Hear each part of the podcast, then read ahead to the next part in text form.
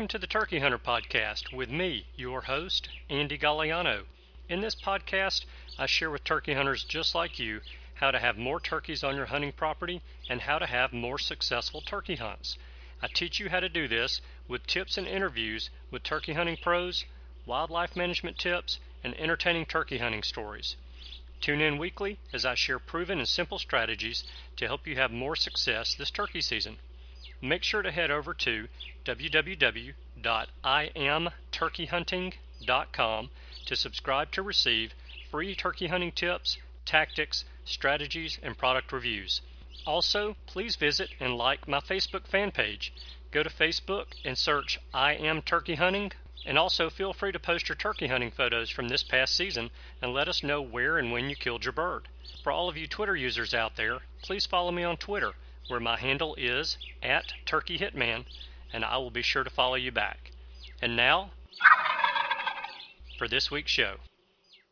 Hello, and welcome back to this week's episode of the Turkey Hunter Podcast. You are listening to episode number 133, 2017 Turkey Hunting Season Recap and Lessons Learned. And I am your host and the guy who is on location from Arizona, chasing turkeys.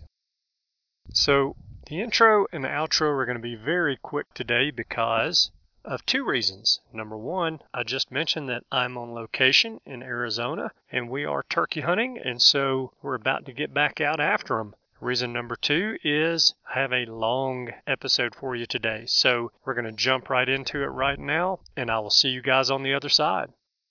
Hey guys, I am on the phone today with the Turkey Hunter Podcast intern, Cameron Weddington. Cameron, how are you today?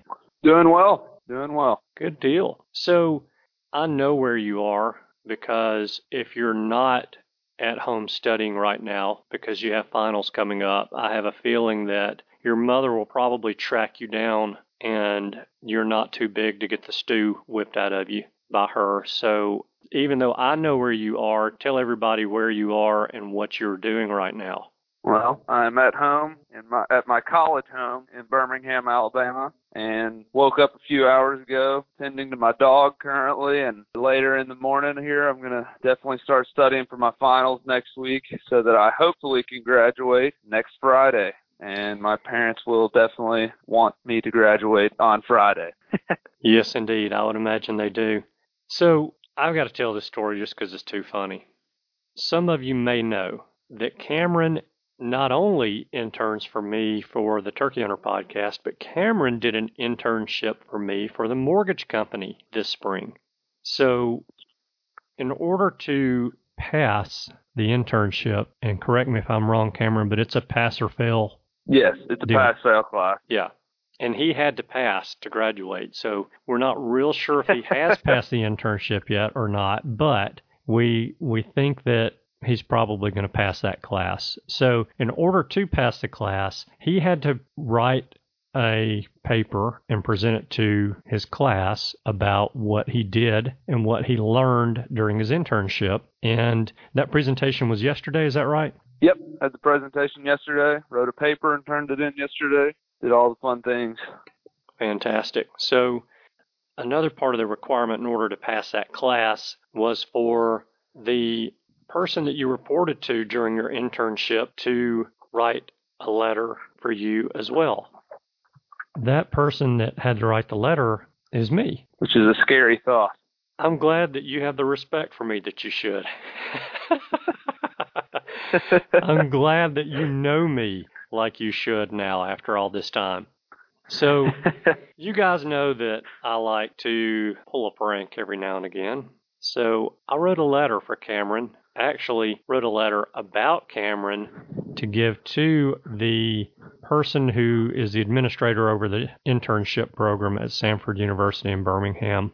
And I don't have the letter in front of me, but in the letter, I was required to list out what Cameron did during his internship at the mortgage company. And some of Cameron's job duties at the mortgage company included running a trap line for raccoons, dispatching raccoons and possums, interviewing turkey hunting pros at the local sporting goods store when they had their turkey day. What else is on the list, Cameron? Oh, Scouting for wild turkeys via Google Earth. Yeah. That was a good one. that was a that was a very good one, and and you excelled at that, by the way. I got I got plenty of pins dropped throughout my mortgage experience. You also did some scouting for a turkey hunting trip in North Carolina. Yes, yes. Went on a went on a corporate trip to North Carolina to hunt turkey. Yeah, it was a field trip. It was a learning a learning trip was what it was, and it really was a learning trip. And we It- need to it- it we need to talk about that trip was. a little bit as well. So we'll touch on that in just a minute. But that is pretty much along the lines of what I put in Cameron's mortgage internship letter to give to the administrator over the program. Yeah, yeah. The the dispatching raccoons would have really that would have solidified my pass for sure, in my opinion. You got to be pretty proficient at it. I, I kill a raccoon. If I didn't learn anything else, I know how to kill them now. Yeah, you're much more proficient with a two by four and a raccoon than I am with a pellet gun and a raccoon. And we're just going to leave it at that.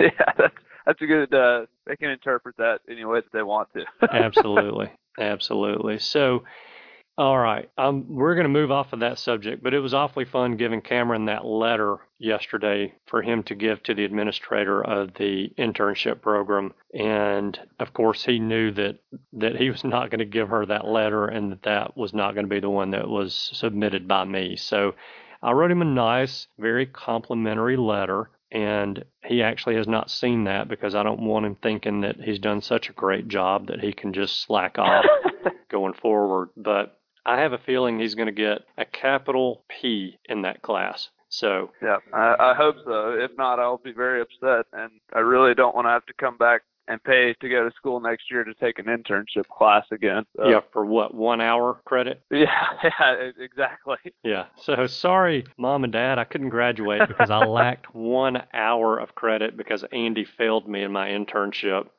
yeah, that probably, probably you might be getting a phone call. it probably won't be a very nice one. I don't think it'd be just a phone call. It, I wouldn't be surprised if they showed up knocking on my door one one morning. So Yeah. yeah, that wouldn't go over very well. But like I said, that is not why we're talking today. We're talking today to do a little recap of our 2017 spring turkey hunting seasons. And so I'm going to let you go first, and I want you to kind of summarize your season. Give me the Cliff's Note version of your season, and let's say do it in four sentences. Okay. It started out with a bang, went really dry until Tennessee season opened up. Tennessee was great. I'll never hunt in Alabama again. that was four sentences. That's pretty strong. That's my four sentences that I choose. oh gosh. All right. So I guess I've got to play by the same rules and give four Yeah. sentences to Yeah, summarize my season. sentences, I put you on the spot and I was not prepared to give my four sentences. So here we go. Started out with a bang, heard a lot of gobbling, was very frustrated, and ended the season with mixed emotions. All right. Okay. So those are my four sentences, and I've got a PS to add. I've got one more week of hunting. So technically, my season's not over. It could go Yeah. out with a bang, or it could finish very much like it finished in Alabama. So most everybody, if they've listened to the show regularly, they know about my season and the frustrations that I've had this season. But I want to, I want you to, I guess, go into a little bit more detail about your season. So Alabama's season comes in how much earlier than Tennessee? It came in on March 15th, and Tennessee season opens on April 1st. So Okay. I was able to hunt for two and a half weeks, I think, Yeah. before. 16, 17 days, somewhere in that neighborhood. Yeah. Okay. And in Alabama, we're allowed five birds, and I know what the limit is in Tennessee, but what is the limit? Four. Okay. Now, for those of you who don't know Cameron all that well, he is from West Tennessee. Yeah. And so he has family there, and he goes home to Tennessee on the weekends to hunt there. And of course, when their season is in. And how many different properties do you have access to in Tennessee? three different three different blocks and we just got a new one for next season that we're really excited about that my brother went down to and heard three different birds on so we got next season I'll have four and this year I have, I have three pretty good sized blocks of land I could hunt on okay and so when you say pretty good size what are one's you? four one's 400 acres, one's 800 acres, and then the other one's a combination of three properties that I have permission from all three landowners to hunt, and it's probably another 300 acres. Okay, all right.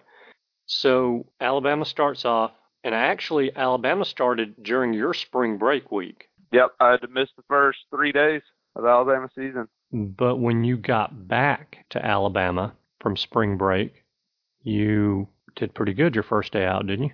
Yeah, yeah. I got back and everybody thought I was crazy after spring break, waking up the next morning at 4 a.m. to go turkey hunting. And some went people out there just and- don't get it. Yeah, they don't understand. I've been waiting for 365 days to do this, and uh, got out there and killed one my first morning hunting in Alabama this season. After hunting all year last year and coming home with one Jake that just so happened to run across in front of me accidentally last year. But this year killed a longbeard my very first day out. Very nice. And if I'm not mistaken, it was raining that day. Is that correct?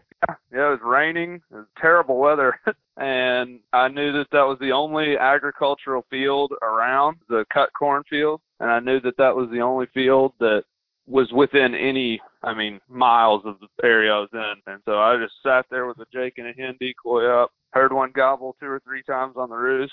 Heard a ton of hens with him, and just sat there and waited till 11 o'clock, and they they came out in that field at 11, and I killed him.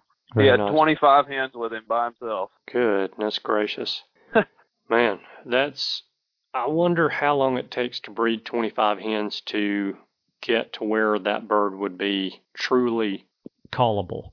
Oh, he probably would still have. I mean, he, he did. He obviously doesn't have hens anymore because his spurs are hanging up in my room. But he uh he would probably still have a couple hens. I would think there had to be a couple jennies in that group that probably would be able to build a good nest. Yeah, yeah. All right, so that was your first day out. That that gave you roughly because and, and I forgot about spring break. So you didn't actually have 16 or 17 days in Alabama of hunting before you started up in Tennessee. you I- had more like 2 weeks. yeah, I probably hunted. I'd say 11 to 12 days actually hunted. I probably had to. I think I had to take one or two off because I had test the next day. But I probably hunted 11 to 12 days before Tennessee started. Yeah. All right. So in Tennessee, well, what what happened over the next couple of weeks that you hunted in Alabama?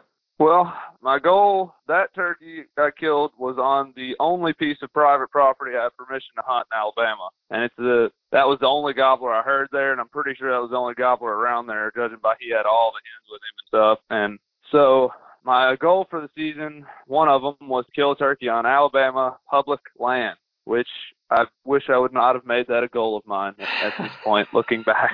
But so I set out to do that and went, I mean, just walking miles upon miles every day chasing turkeys on Alabama public land until Tennessee opened. And I heard turkeys, saw turkey sign. Everything would, every turkey I heard would gobble two to three times on the roost, fly down, nothing, never responded to any calling. I, I did not have a single turkey respond to hen calling. And that was, that's how it went for every day I went until Tennessee opened up and then I was very happy and excited to be able to jump in the truck and drive away from Alabama for a little while. yeah.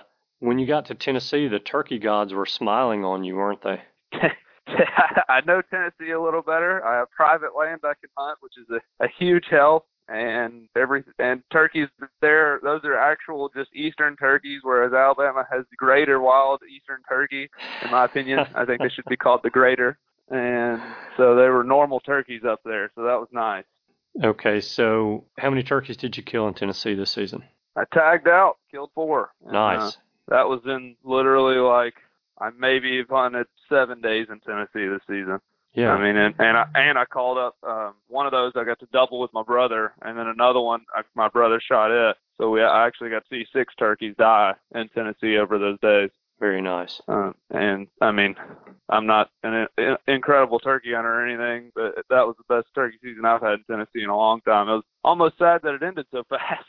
Yeah. because it's, it's still going on. I'm actually going back to Tennessee for Saturday morning. I'm leaving tonight. Gonna hunt in the morning and come right back. I'm hunting with a guy in Franklin, Tennessee in the morning, and I'm gonna try to call him up a bird. He's about to move to Washington D.C., so we won't be turkey hunting together very much anymore after this this experience. So hopefully I can get him a turkey in.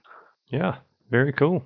Yeah. Well, Well, how about you? You you just hunted Alabama, so Uh, yeah, pretty much. And you know, that was actually one of my goals for the year and I I really I'm still trying to figure out where the season went, to be quite honest with you. I I planned on going to Georgia and maybe trying to tackle Mississippi as well, even if it were just for a few days. And I actually went to neither of those states. And then you and I took a quick road trip to North Carolina, which was really kind of spur of the moment. I'd been planning it for about a week, but it was a spur of the moment decision to go, even though it was, you know, a few days out before we actually went. But so I didn't get to Georgia and Mississippi like I wanted to. And what I'm going to do this year, and I'm kind of jumping ahead a little bit, what I'm going to do this year is actually join a hunting club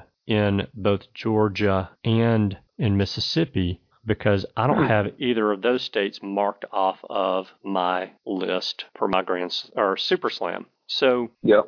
I'm going to join hunting clubs in those states, and I can be at either, depending on where exactly the hunting club is, I can be across the state line in either of those states in a little under two hours. And so Yeah. it takes So me nothing for a weekend trip. yeah, exactly. It takes me two hours to get to my hunting camp from my Yeah. front door. So, you know, that's really not much different than I would be doing just to go to my hunting camp. And for me this year, right before hunting season, deer season started this past year, we lost, our hunting club lost about 700 to 800 acres of property. And that seven to 800 acres is where I'd killed over the past three years, probably 80% of the turkeys that I killed off the place had come from that those two pieces of property that combined to be seven or 800 acres.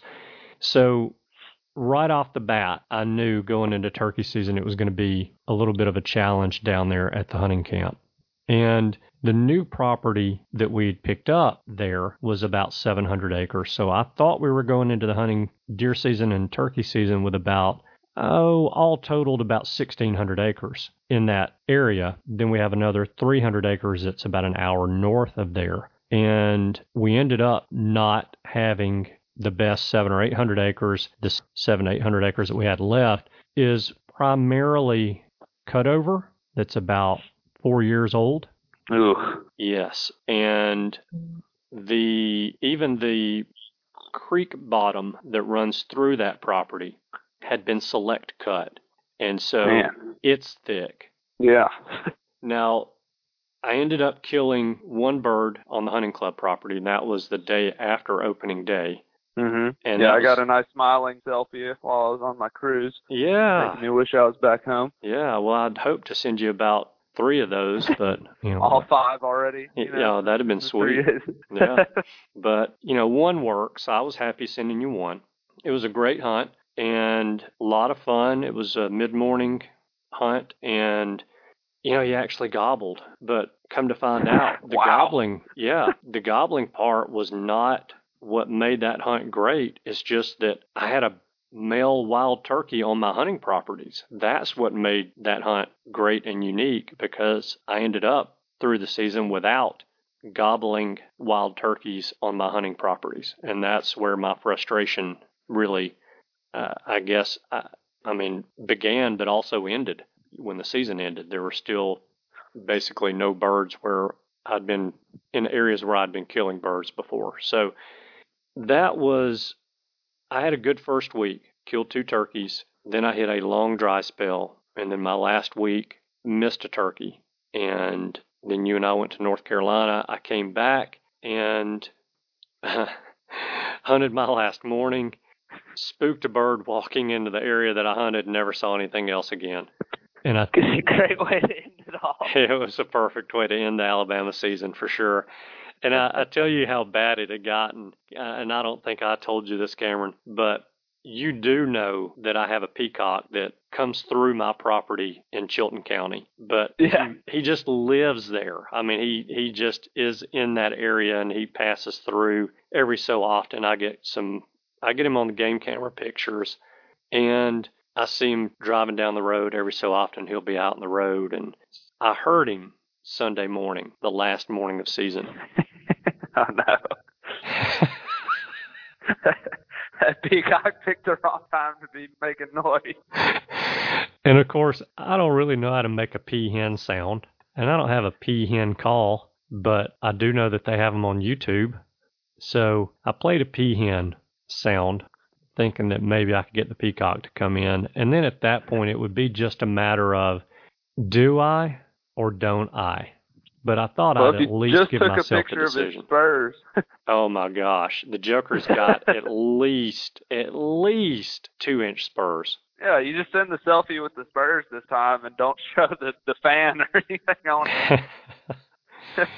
well, the peacock, for his good fortune, never showed up again. I'm not sure that I would have squeezed the trigger, but it it was at least fun to kind of play around to see if I could even call the thing in. But I've Yeah. got some got some work to do on my peacock calling, and I don't know. yeah, know. that'll be a goal for the off season. Learn to be a peahen. Yeah, and I think they they strut and they're they made around here. At least I saw him strutting last year in early June. So I've got a Huh. little over a month to work on my peahen calls to see if I can call him in. And I think it'd be really cool to be able to call him in and, and just run the video camera on him. If I could get him strutting in, that'd be awesome. that would definitely be pretty interesting. Yeah. All right. All right. So I'm way off subject. Now we're talking about peacocks, and it's and this is a turkey hunting podcast. So, all right. You mentioned that one of your goals for the year was to kill a bird on public land in Alabama, and that you wish that Yep. you'd never had that, that you'd never made that a goal. But Yeah,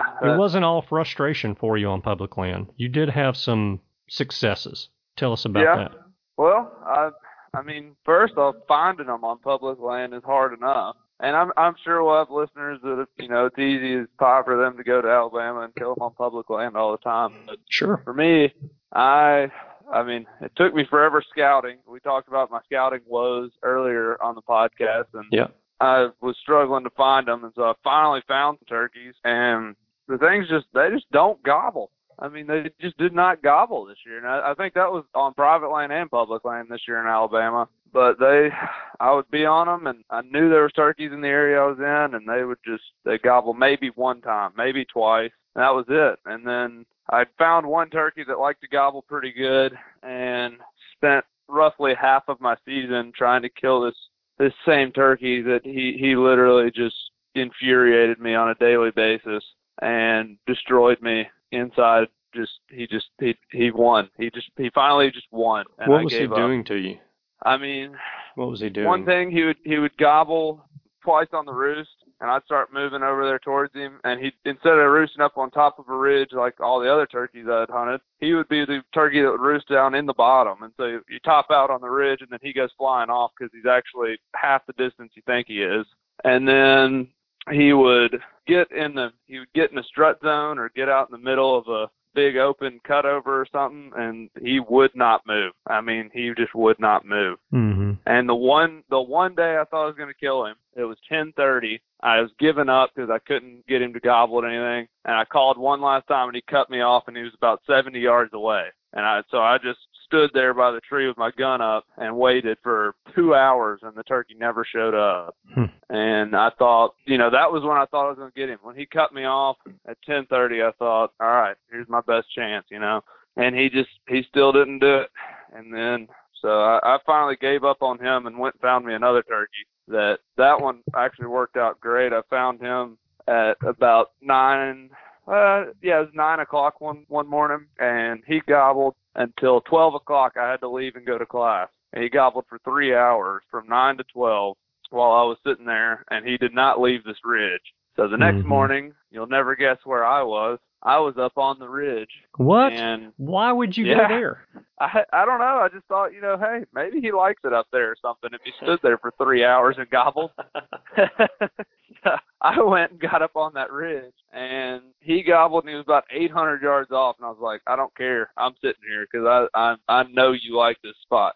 And so throughout the morning, he would gobble once every two hours, probably. I mean, or an hour and a half, maybe. And I could kind of tell he was moving off to my left a little bit, but getting closer the whole time. And about, it was about eight thirty, nine o'clock. He gobbled at about 400 yards on his own, and I swapped calls from. I was using the slate call. I swapped to my mouth call, and I, I hit that. And about the third yelp, he cut me off from about 400 yards. And I was like, all right, there we go. He knows I'm here, and I'm in his strut zone, so maybe he'll come up here. So I waited about. Actually timed it 15 minutes and called again, and he cut me off. He was 100 yards away, so he was coming quick. And so I got my, you know, I have my gun pointing right where I last heard him gobble, which is what I've always done with turkeys. And I'm texting a guy who's a biologist at, at this WMA that I was hunting, and he said he's probably going to come in behind you. They come in behind you you's place. And I was like, okay, well, I mean, I'm not going to not point my gun where the turkey last gobbled. Exactly. You know? Yeah, I wouldn't have done it either. no, I mean, I was like, oh yeah, right. This guy knows he's going to come in behind me, and so I'm sitting there and I'm waiting and I call and nothing and I was like, man, that turkey ought to be he ought to be he's within gun range. I could just feel it, you know what I mean? I could just feel that he Yeah. he was within gun range somewhere. And about that time, literally the closest I've ever heard that sound in my life, I just hear it and I'm like, oh my gosh. And I cut my eyes to the right and this this gobbler literally is five steps from me, walking in from behind me. and he peeks his head around the tree next to me and we had a moment where we just looked each other in the eyes and I think he saw me blink or something cuz I mean he was seriously that close like I was I was trying not to blink and he he looked me in the eyes and realized the predator prey relationship and decided he did not want to stick around much longer and so he took off running and I jumped up and shot at him while he was running away and missed so that was great and that was uh that was about it I hunted a couple more days on public land, got on different birds. Overall, I hunted basically every day of the Alabama season other than the weekends when I would go home to Tennessee, and I found eight different turkeys on all of those days hunting. Eight different Gobbling turkeys. turkeys. Eight gobbling turkeys on Alabama public land. Yep. And I'm not going to say one shot fired because you actually shot at that turkey more than one time, and I'm not saying that to Oh, I, rub it in. I unloaded my gun on that turkey. Yeah, and and that's not to rub it in. I mean, why wouldn't you? You know, if you It- if you still it isn't have a gonna fall shot, unless you keep shooting. Yeah, if you still have a shot on the turkey and you still have shotgun shells, why are you not shooting? So yeah, I'm, yeah. Well, I'm- he was running directly, kind of at an angle from right to left when I jumped up, running away from me, and so first shot was probably at 35, and you know, then probably 40, 45. Well, actually, the last shot he was flying, so that one would have really been the Annie Oakley shot if I had shot him in the woods while flying. That would have been great. Yeah. So you have limited experience on public land hunting, is that correct? Uh, this was my first year ever hunting public land. okay, My, this is my first ever experience on public land. Was the first day I went out there this year. all right. And for those of you who who are listening to the show, if you've never hunted public land in Alabama, and I'm going to throw Mississippi in there, and probably going to throw Georgia in there as well. Yeah. It's it's just different. I can't real. I mean, I can tell you what it's like, and I can tell you why I think it that it's different, and I think that it's different because of pressure. But it's unlike anything you've ever experienced before in your life. It is very frustrating. And yes, it's very there- frustrating. Yeah, and and there there are some great turkey hunters in this country. I'm there's no denying that. And I'm not going to claim to ever be the best turkey hunter that there is. I've got quite a few turkeys underneath my belt. And there are some turkey hunters out there in Alabama and in Mississippi and in Georgia who can go and limit out on public land every season. But hunting a turkey on public land in Alabama, because I have done it myself, is tough. Yeah, and it's just it's I different. think there's turkeys on public land here that that are you hear about unkillable turkeys, and I think that there are some here that are literally unkillable. Yeah. Unless he just acts, unless you didn't make a sound and you sat down and he accidentally walked by you one day. You know, I have called in more turkeys on public land by walking in the leaves. I don't. Yeah, I don't doubt it. They they were not responsive. To, that was the only turkey. The one I missed was the, that was the only one that ever responded to a hen sound that I made. And I mean, I was calling soft to all these turkeys. I wasn't blasting them or anything. Yeah, yeah. So that's pretty tough. Now you have in your relatively short turkey hunting career because you're still a young man. You haven't hunted very many states. You've hunted Mm-mm. now how many states after this season? Three: Tennessee, Alabama, and our trip to North Carolina May three. Okay. All right. And we hunted public land in North Carolina. What would you say as far as a comparison between hunting public land in North Carolina and hunting public land in Alabama? I will be back hunting in North Carolina next year. I hope to never hunt public land in Alabama ever again. if that tells you a good comparison. There were turkeys everywhere in North Carolina, and they actually gobbled gobbled good up into the morning. Now, me and you didn't have a single turkey ever respond to hen calling with a gobble, but I mean, it was definitely there was a lot more opportunity there than I had over as many days as I hunted in Alabama. I heard more turkeys there in three days than I heard over the entire season in Alabama. So Yeah. it's there were a lot more turkeys out there, but there also were a ton of turkey hunters, which me and you did not expect. Yeah. I was very surprised about that. There were a lot of turkey hunters. I mean, every and none of them wear camo apparently. the very first hunter that we bumped into out there was an older gentleman who was dressed in jeans and a blue and white plaid flannel shirt, oh, and he's turkey hunting. Yeah. So maybe you and I were doing it wrong in North Carolina, and we should have been wearing our street clothes. Yeah, maybe if you just dress like you're, you know, going about your normal day, the turkeys just come up near you or something, and you can shoot them then. You just hide your gun for a little while. I don't know. Yeah. I, I, they probably thought we were weird because we were decked out in camouflage. They probably thought we were hardcore or something. Yeah, yeah.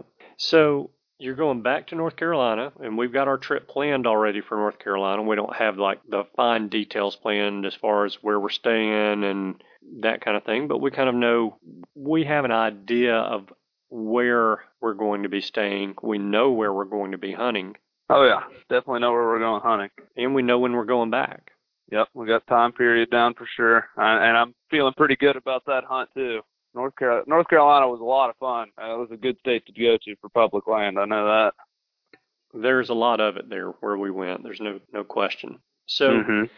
You've got some private land access in Alabama. You've got a cousin who owns some property in Alabama, which is where you killed your turkey, and you've got access or had access to hunt about a thousand acres in West Alabama. You've been with me a couple of times.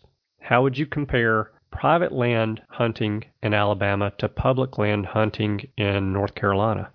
I, I mean, I killed one on private land here, but I mean, I, I, I would probably rather still hunt the public in North Carolina, to be honest. I mean, Okay. it's just there were more gobblers in like an area that like within listening distance of where you would go than anywhere I've been in Alabama. Yeah. And I mean, my my cousin's place here, he's definitely got turkeys on it, and they're you know you can obviously I killed one, thank the Lord, so this state is crossed off forever.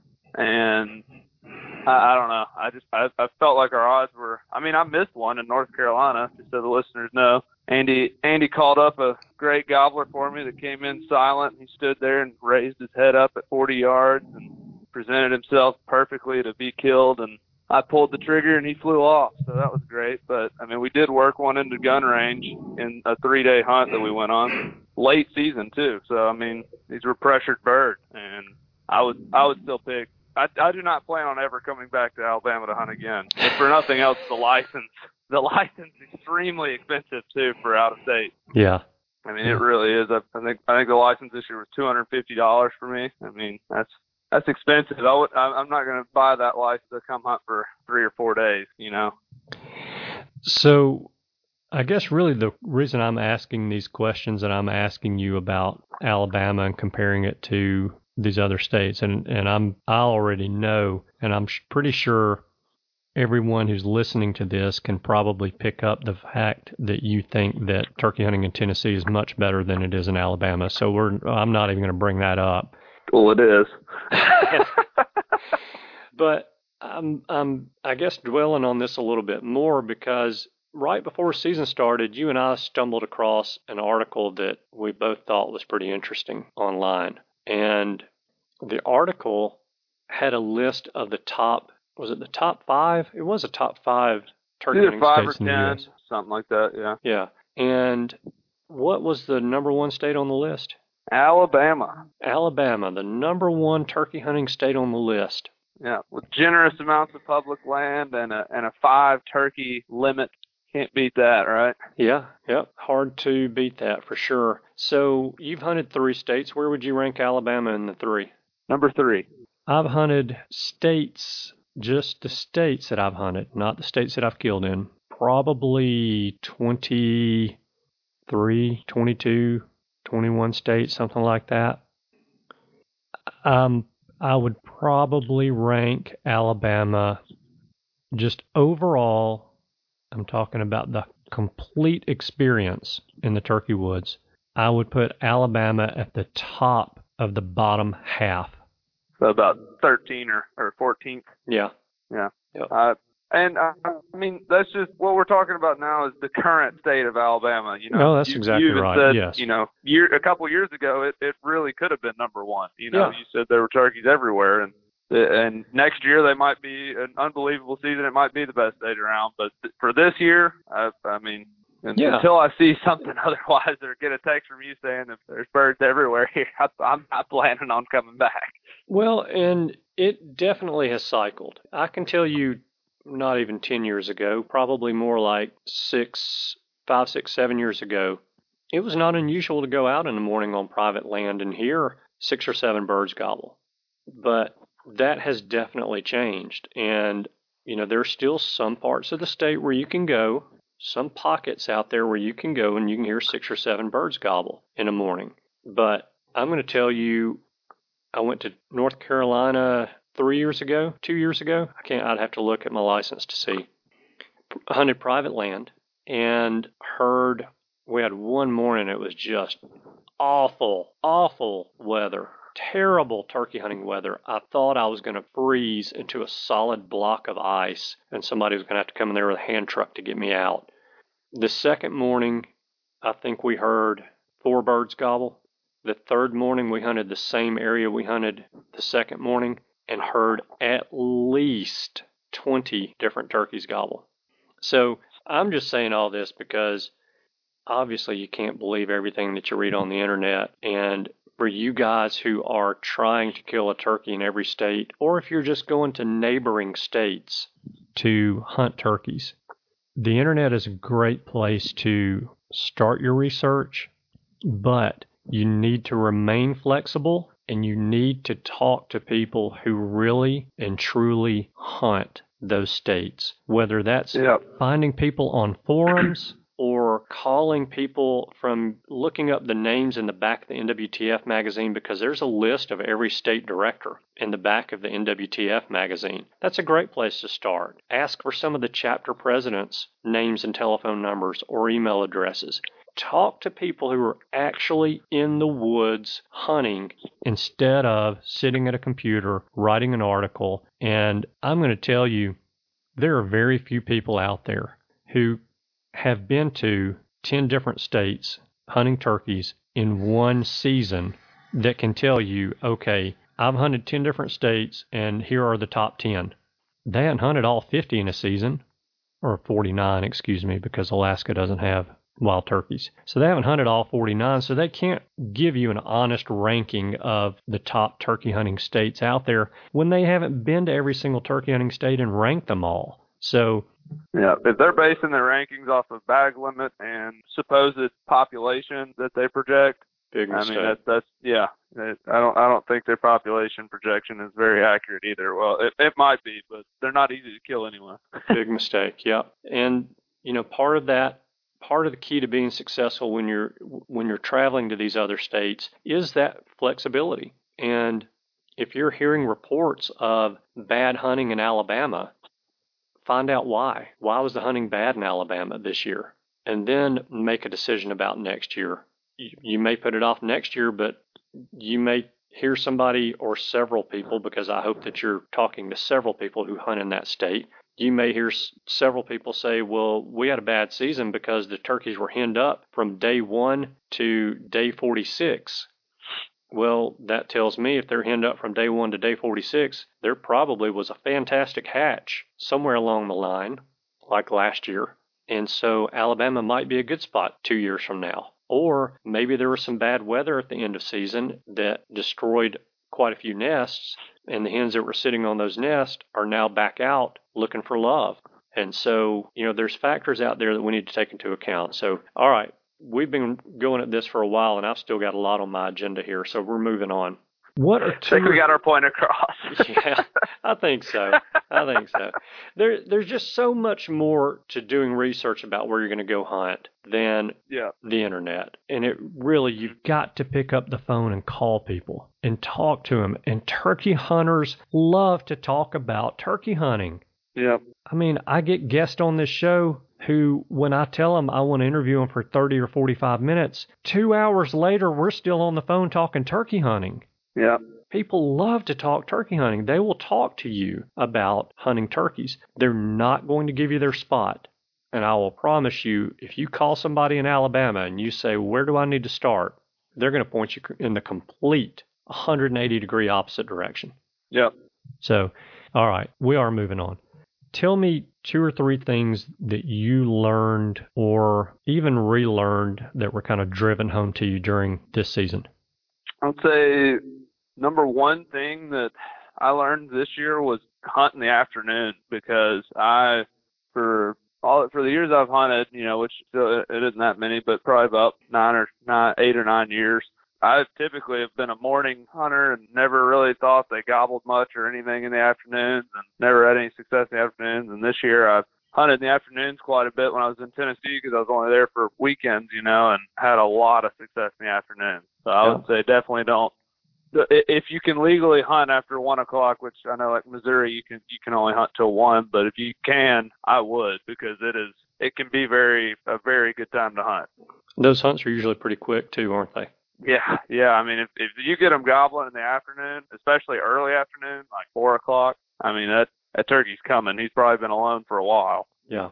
Yep. And it, it it definitely paid off for me this year. And then something else I learned would be that on public land, you better be ready to walk and cover some serious ground because you just you know you can't really show up to your spot that you know where a turkey is and he I don't know. The turkeys here that I was hunting public land they didn't do like in Tennessee where they'll roost in the same area. They they move around. Yes. and they'll roost on this ridge the next day and then next day they'll be 700 yards away on the that ridge over there and he's going the other way you know? And something I picked up from you hunting with you a couple times this year is when you're I notice when when I'm hunting with you, you see things that like I typically would have never noticed because I would walk right over it. But when you're walking, you're like studying the ground and studying the leaves and everything and looking for turkey sign. And I started doing that more so this year and you know, would find gobbler tracks that I typically wouldn't have seen and then come back to that spot the next day where I'd never heard a turkey gobble and there he is, you know. Yeah. And so slowing down and really checking out what's what's around you while you're moving around can really help you, especially on public land. Yeah. I'd say I'd say those are those are some of the key things I learned. But definitely afternoon hunting is it was my number one biggest thing that I will definitely be doing more often in year scout. Yeah. I think for me, number one on the list is, and it's not something that I learned, it's something that I know, but it was really driven home this year because I've never really been faced with it before. But it's, and, and I've said this in the past on several shows, and I think I'm going to change it now. I've said in the past that it is hard to kill turkeys where there are no turkeys. And I need to change that up, and I need to start saying it is impossible to kill turkeys where there are no turkeys. And, you know, I had a hand that was dealt to me. I thought I was set for turkey hunting in Alabama on the weekends when I could hunt all day long. And that plan fell apart. And so, you know, I actually worked pretty hard this year to find other areas around Birmingham to hunt. and did pretty well. I, I scored a couple of places that I killed. Well, one of the places I killed a turkey on. The other place I actually missed a turkey on, and just so happened to be the same day you missed your turkey on public land. Yep. And I need to work more on securing more places to hunt. And this sounds kind of kind of funny. You know, I, I'm I am a I'm not going to say secretive kind of guy, even though some people would say that I am, probably without even hesitation. But I, I keep I try to keep a lot of information about me close to the vest for no other reason than I don't like to talk. This sounds so hilarious to hear. I don't like to talk. There's a period at the end of that. I, I have a podcast. yeah. and I don't like to Interesting talk. statement. Yes, this is very interesting. Okay, so I, I would much rather listen to people. And so I, I I I learn so much more by listening to people, whether I learn something that is just about the world in general or I learn something about that person. So I don't talk very much. I don't tell people that I run across very often, hey, I'm a turkey hunter and you know, I hunt every single day. So I'm at this wedding this past Saturday, wedding and wedding reception, and at the reception I was talking to the man who owns the venue where we were. This wedding was out in the country. So I'm chit chatting with him, and there were a couple of doves that flew over the tree line about 600 yards away, this, you know, about dusk dark. And I said, So, Doug, when is the dove hunt? And he looks at me and he's like, What are you talking about? I said, When is the dove hunt? I said, You got some doves flying over there on the woods line. We need to put a dove field over there and we need to have us a dove hunt. He said, John, I don't even hunt. So we got to talking. I told him that I turkey hunt. He's like, well, uh, "You, uh, you ought to come out here sometime and turkey hunt." Well, of course, he throws that out there. We're going to have a little bit more in-depth discussion. He just became your best friend. Yeah, so we're we're chit chatting, and and he's like, "Well, you know what? Tell me about your turkey hunting." I said, "Well, I'm probably one of the more addicted turkey hunters out there." I said, "In fact, about four hours. No, at this point in time, it was about six hours. I said, about six hours ago, I was in North Carolina turkey hunting. He looked at me and said, No, there's no way. I said, Yeah. I drove straight in, ran into my house, took a shower, threw on a suit, drove 45 minutes over here to this venue, and now I'm here. And he said, Well, jump in the buggy here and let me show you around the property. So I've got permission to hunt his place now. It's 80 some odd acres, and he told me exactly where he sees turkeys all the time. And then later that evening, I'm talking to a uh, friend of my wife's husband, and they're when I say friends, they're more like loose friends. They're not very close. And so I'm talking to her husband, and he said, Well, I didn't know you turkey hunted. I said, Yeah, I turkey hunt all the time. He said, Oh, well, you need to come hunt my place down south of Birmingham there. It's about 20, 25 minutes from my house. He's got 200 acres. And he said, I see turkeys on it all the time. So call me next year. We'll go out there. And, and he said, I don't care to hunt, but I'll go out there with you and you can hunt. So I've learned to talk a little bit with other people because it opens up opportunities. And I've worked hard this year to find places close to Birmingham to hunt. I will be working hard through the off season to find more places in Birmingham or near Birmingham to hunt because next year I plan on hunting during the week because I have to work close to Birmingham and on the weekends I plan on going to Mississippi or Georgia until I kill in one or both of those states. Yeah. There's no reason for me to go and hunt every weekend in Alabama. I've killed in Alabama. I've done that. So I can move on from that point. The other one of the other things that I learned this season and I learned it late in the season check your dang game cameras. If you're going to put game cameras out on your properties to get pictures of turkeys, if you're not checking the game cameras, the cards on there to see what kind of pictures you have, how are you going to know what the turkeys are doing on your property? So one of my goals for the year was to kill a turkey on my property in Chilton County, south of Birmingham. I burned it, burned part of it, did a control burn, and it turned out beautiful. The turkeys were using it early in the season. I get over there early in the morning, bumped a couple of birds off the roost. The birds over there don't roost typically. Uh, I have to go back and correct this now, but the birds in that area typically have never roosted on my property.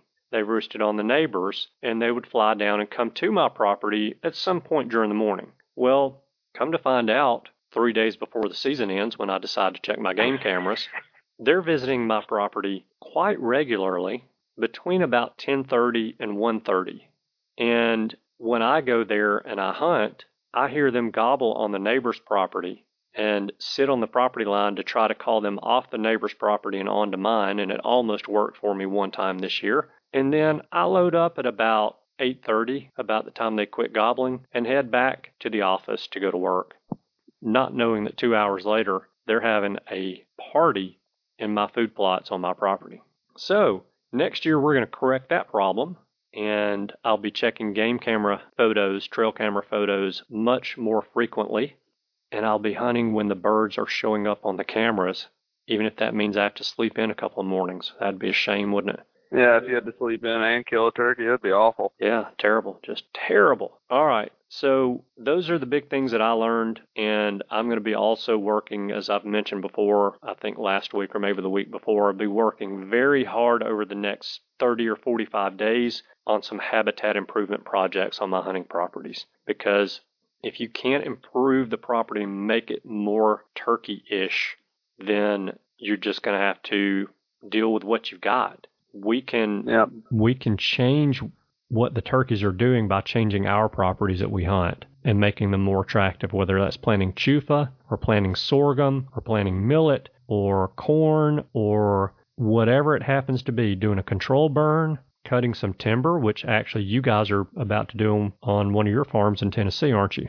Yep, we're doing a select cut, getting rid of all the gums and maples and ironwoods and all the trees that provide no nutritional value to any creature at all. So Yeah. we're leaving all the oaks and good good trees. Yep. Opening up the forest floor to get some good yep, try green get some stuff sunlight there. down there Yeah. because all all we got now is a, a dirt and leaves on the forest floor, which provides nothing for a turkey. Yeah.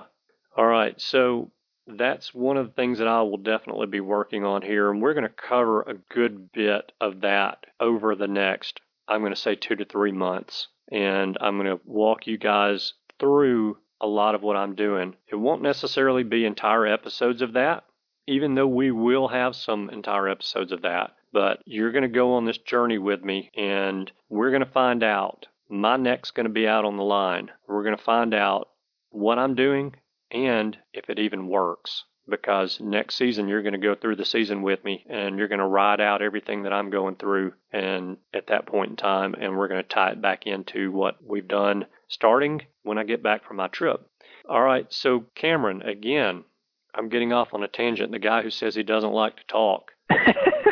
Talking about hunting and habitat improvement, if you get me on fishing, I can go for days and days and days. But other than that, I don't want to talk. I'd rather listen to you. And speaking of listening to you, tell me the story of your most exciting hunt from the season, whether you killed or you didn't kill. yeah. Well, I already shared the story of the hunt where I missed, so I can't go there. Although that was a very exciting hunt, being that close to that turkey. But I would say, man, it's hard to choose because every hunt's so unique in every way. You know, it's just they're all so exciting. But I'd say the one hunt I, I would like to talk about is my oldest brother. I have three older brothers, and my oldest brother basically quit hunting completely about six or seven years ago, and he he had only been turkey hunting like twice, and actually killed one about ten years ago. It was like the only turkey he's ever killed, and I think that was just they slipped down a ditch because they saw him and popped up and shot him, you know. and um, he, I convinced him to finally go turkey hunting with me Yeah. uh, this year, and I took him out on an afternoon hunt, and I've been seeing this group of gobblers, three gobbler. usually had hens with them in this area, and so we went set up, and I put out a, a Jake decoy with a hen, and we just set up. And it was a beautiful afternoon, bluebird sunny, not windy, and we actually, when we were walking in, I forgot about this. When we we're walking in to set up, there's a huge field, and across the field, the field kind of has a, it's like a rolling hill. So you, there's a backside of the field and, and side we were on. Well, when we come out, I mean, it was hot too, and and we look up, and the turkeys are already up on top of the hill. And the turkeys see us, but they can't tell what we are really because we're way off. Mm-hmm. So they just kind of ease off over the other side of the hill, and I was like, well, they weren't too scared. We'll just go set up here anyway. And so we went up another couple hundred yards down the tree line and set up. And we sat there and I was like, well, I'm not going to call for probably 30 minutes just because we did kind of spook those turkeys a little bit. We'll let them calm down, let them get back to normal, and then I'll call. So we sat there and we were just kind of, you know, whispering, chatting a little bit. And about 30 minutes later, I called. Nothing responded or anything. And about 10 minutes after that, I looked up and there they were coming over the hill again. Hmm. and they saw that Jake decoy and it was three longbeards and they came running. I mean, like tripping over each other, running down to us and stopped at about 15 yards and all of them went into strut for a second and then took off running again at the decoy and I actually I put the decoys like I don't know why I did this. I put them way too close. I think it was because I was scared those turkeys would peek their heads up over the hill and see me out in the field, right. you know? Yeah. So I just crawled out. I mean, like these decoys were literally like five yards from our gun barrel, and the turkeys literally come up. I, I, we stepped it off. The closest one that was dead was three steps from where we were sitting. Wow. And they came up, and so we did the one, two, boom, and we both shot. And I'm talking these these gobblers that we shot. They were so close when when the I'm surprised the wad wasn't in them. You know what I mean? Yeah. I mean they didn't even flop. They both were just stone dead immediately. And so we went out there and picked him up, and they were both. Mine had like an 11 inch rope on him. His had his was a 10 inch beard, I think, but half of it was rotted off. We had a we had a lot of beard rot in Tennessee Yeah, you this did. year. Yeah. I, I of the six turkeys that I saw killed, four of them had beard rot, Mm-hmm. and my brother killed another one, and it had beard rot. And so, I mean, there was a lot of beard rot. I don't know what was going on there, but that hunt was pretty. Uh, if for nothing else, it was awesome to take my brother out, who basically gave up hunting years ago. We finally are getting him back into it. He's been duck hunting with us, and he went deer hunting some this year and stuff. And to take him turkey hunting and get us able to double, you know, that was that was pretty special, and I, I really enjoyed it. And the hunt was incredible, being that close to three big old longbeards. Yeah, you have to be careful of that now. He's got access to the same hunting properties you have access to. Yeah, yeah. Well, he needs somebody to call for him unless he decides to learn on his own. oh, I don't there think. you He, go. I, also, I think because we went out there, sat down, I called one time, and three gobblers ran in after 15 minutes. He probably thinks it's the easiest thing in the world. So Yeah, that's the way I that, looked that at usually works. when we're toting them out, and I was like, I'm just gonna let you know it, it uh, that that's not supposed to be that easy. like, Do you, do you want me to put together a turkey calling CD and you can give that to him and nah, let nah, him all right. Well, you you can let him listen to that and say this. Just follow this guy's lead, and I'll do this. This is a yelp. Put put. Yeah, yeah, What? just putts. This is Man, how you make reason, a the- cluck. Put put put. This is how you make a purr. Put put put. Well, I mean, according to your last couple shows, I mean, the cluck and purr. I mean, that, that's basically a putt anyway. So. Ah, yeah. You know, golly, man, I'm I'm glad you brought that up. So that turkey that I called in for Cameron was that last Thursday? No, that was Friday morning, was wasn't Friday. it? Yeah, Friday morning Friday. last week. Exactly a week ago. We saw that turkey. He popped up over the ridge. He thought he was following a hen, and we just happened to spook the hen off. And not on purpose, but by accident. Sometimes those accidents work out in your favor. But he pops over the ridge, and I told Cameron to shoot him. Cameron is too scared to shoot because it, he has been known to miss. And Yeah. Uh, well, I just bought a new No shotgun. no It was all the shotgun's fault. no smart Well- comment directed back at me for that. So well, I mean, Andy's sitting there yelling at me to shoot the turkey that's about a hundred yards away. So He's not a hundred yards. He was, he was probably 85, 88 steps.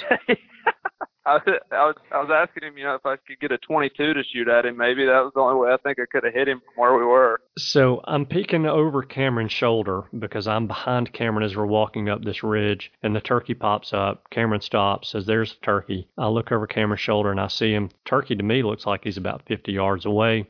I said, shoot him. Cameron says he's too far. So we stand there and we let the turkey walk off out of sight. The turkey has not seen us. He is not nervous. He thinks he's Yeah. walking in the same direction that the hen was walking and he's he's trying to catch up to her. Perfect scenario. We get up to the top of the ridge, we sit down and there's a turkey gobbling to our left. We saw this turkey walk off to our right. Cameron's facing the turkey that walked off to the right. I'm facing the turkey that's gobbling off to the left. All I did was purred and clucked very, very softly. Yep, and scratched in the leaves a little bit. About two times. And five minutes later, the turkey that walked off down the ridge to our right comes walking back up the ridge that we're sitting on that he had just walked down, walked off of. He walks up to that ridge and you know, Cameron told you the rest of that story from there. So, yeah, you know that. Oh man, uh, don't don't again. Everything that's out there, there's a lot of great information out there about turkeys and turkey hunting and turkey calling. Uh, I'm not going to tell you this is the only source, but I will promise you, if I ever have anybody come on this show and they tell you and they say that a cluck and a purr is a bad call to make, we'll have a discussion because that turkey was called in with only clucks and purrs. And he's right, some scratching in the leaves. So, all right, that's a pretty good hunt. Yeah, you've got to steer your brother off in the in a different direction so he doesn't take all your good hunting spots. Well, the advantage he brings is he's a farmer. So if I get him into it, he's Ooh. probably going to bring a lot of hunting land along with it. yeah, yeah, you're right. that might be worth the trade-off, Cameron. Yeah, well, if he brings another three thousand acres in, then yeah, you can hunt this this property. Absolutely. Right now. yeah, yeah. All right. Well, then we won't we won't give him the turkey calling CD that I'm going to put together. Yeah. So the most exciting hunt for me, and we'll wrap this thing up here. The most exciting hunt for me this year was a bird that never even gobbled.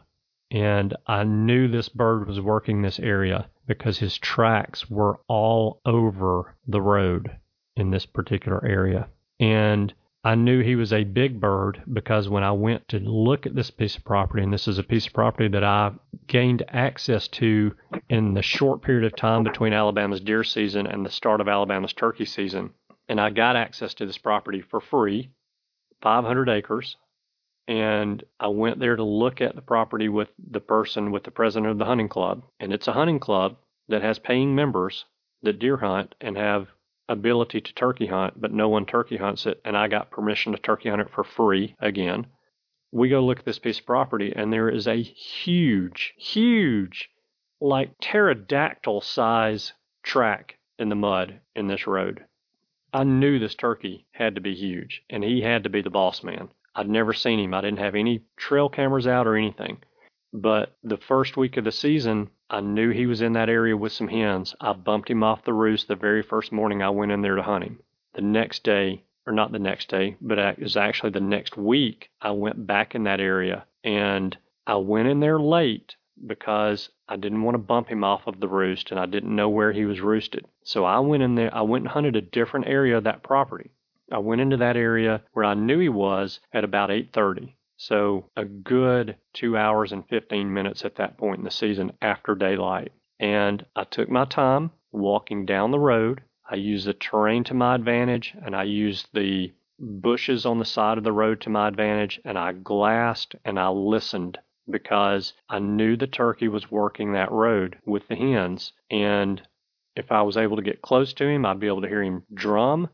But I would also work the binoculars and look for any turkey period, whether it's a hen or a gobbler, because if there's a hen there, the gobbler's close by that time of year.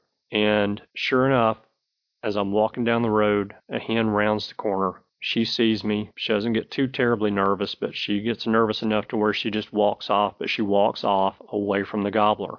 At that point in time, I knew that I was in the right spot, but I was I had two different approaches I could take. I could either just kind of roll off the road into the briars and get to where I could shoot down the road and wait on him to walk by, or I could run back to my truck and grab my fan. And I opted for the second option there. So I ran back to the truck, got my fan, ran back to where I was. Of course, when I got close to where I spooked that hen, or I saw the hen, I slowed down, made sure there was no more there were no more turkeys in the road and got to where I wanted to be and started crawling down the road towards where I knew that hen had come from. And I got about 10 yards down the road because the road is rocky and it's not a place you want to be crawling on on your hands and knees. and so two more hens come up around the corner, see the fan and they're not real comfortable and they turn and they walk off the road the same direction the first hen went.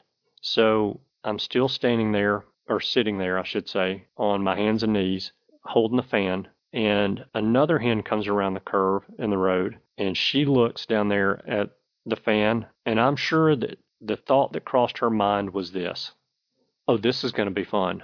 I'm going to stand right here and I'm going to wait for Bill to come around the curve in the road and see that there's another turkey strutting down here. And I'm going to watch Bill whoop the ever loving you know what out of that turkey that's strutting down there. So she kind of stands around in the curve in the road and she pecks around a little bit and feeds. And the next turkey I see come around the curve in the road has a red head, but it's not the turkey that I know is there. And that turkey comes around the curve in the road and stops and looks, and he's like, he turns around and looks back where he just came from, and he had the same thought the hen had. uh, this is going to be the best butt kicking I have ever seen in my life. well, here comes Bill around the curve in the road, and Bill is the man in the territory. And Bill looked down there and he saw that fan, and he said, uh uh, oh no. There was no hesitation at all from that gobbler from the time he came around the curve in the road, he saw that fan, he started walking my direction. He got about now when he came around the curve in the road, he is he's in shooting range. He's easy 40 yards. Well, there's two more Jakes behind him. So the first redhead I saw was a Jake. Then Bill walks around there, the long beard, and then here comes two Jakes behind Bill. So Bill starts my direction, and the three Jakes are just kind of walking like, yeah, we're going to go watch this firsthand. This is going to be incredible. Bill gets about halfway to me, and he steps over to the side of the road, and that was the only hesitation that he made in his whole approach to me. He stopped for maybe two seconds on the side of the road, and then he stepped back out into the middle of the road, and he didn't run full bore at me but he came with speed and he came with purpose. He had a look in his eye that I don't know that I have seen an animal have in quite a long time. He got about 12 yards, probably 12 or 13 steps from me, and I'm looking through the fan at him coming at me. And it's hard to judge distance when you're looking through something at an object behind it.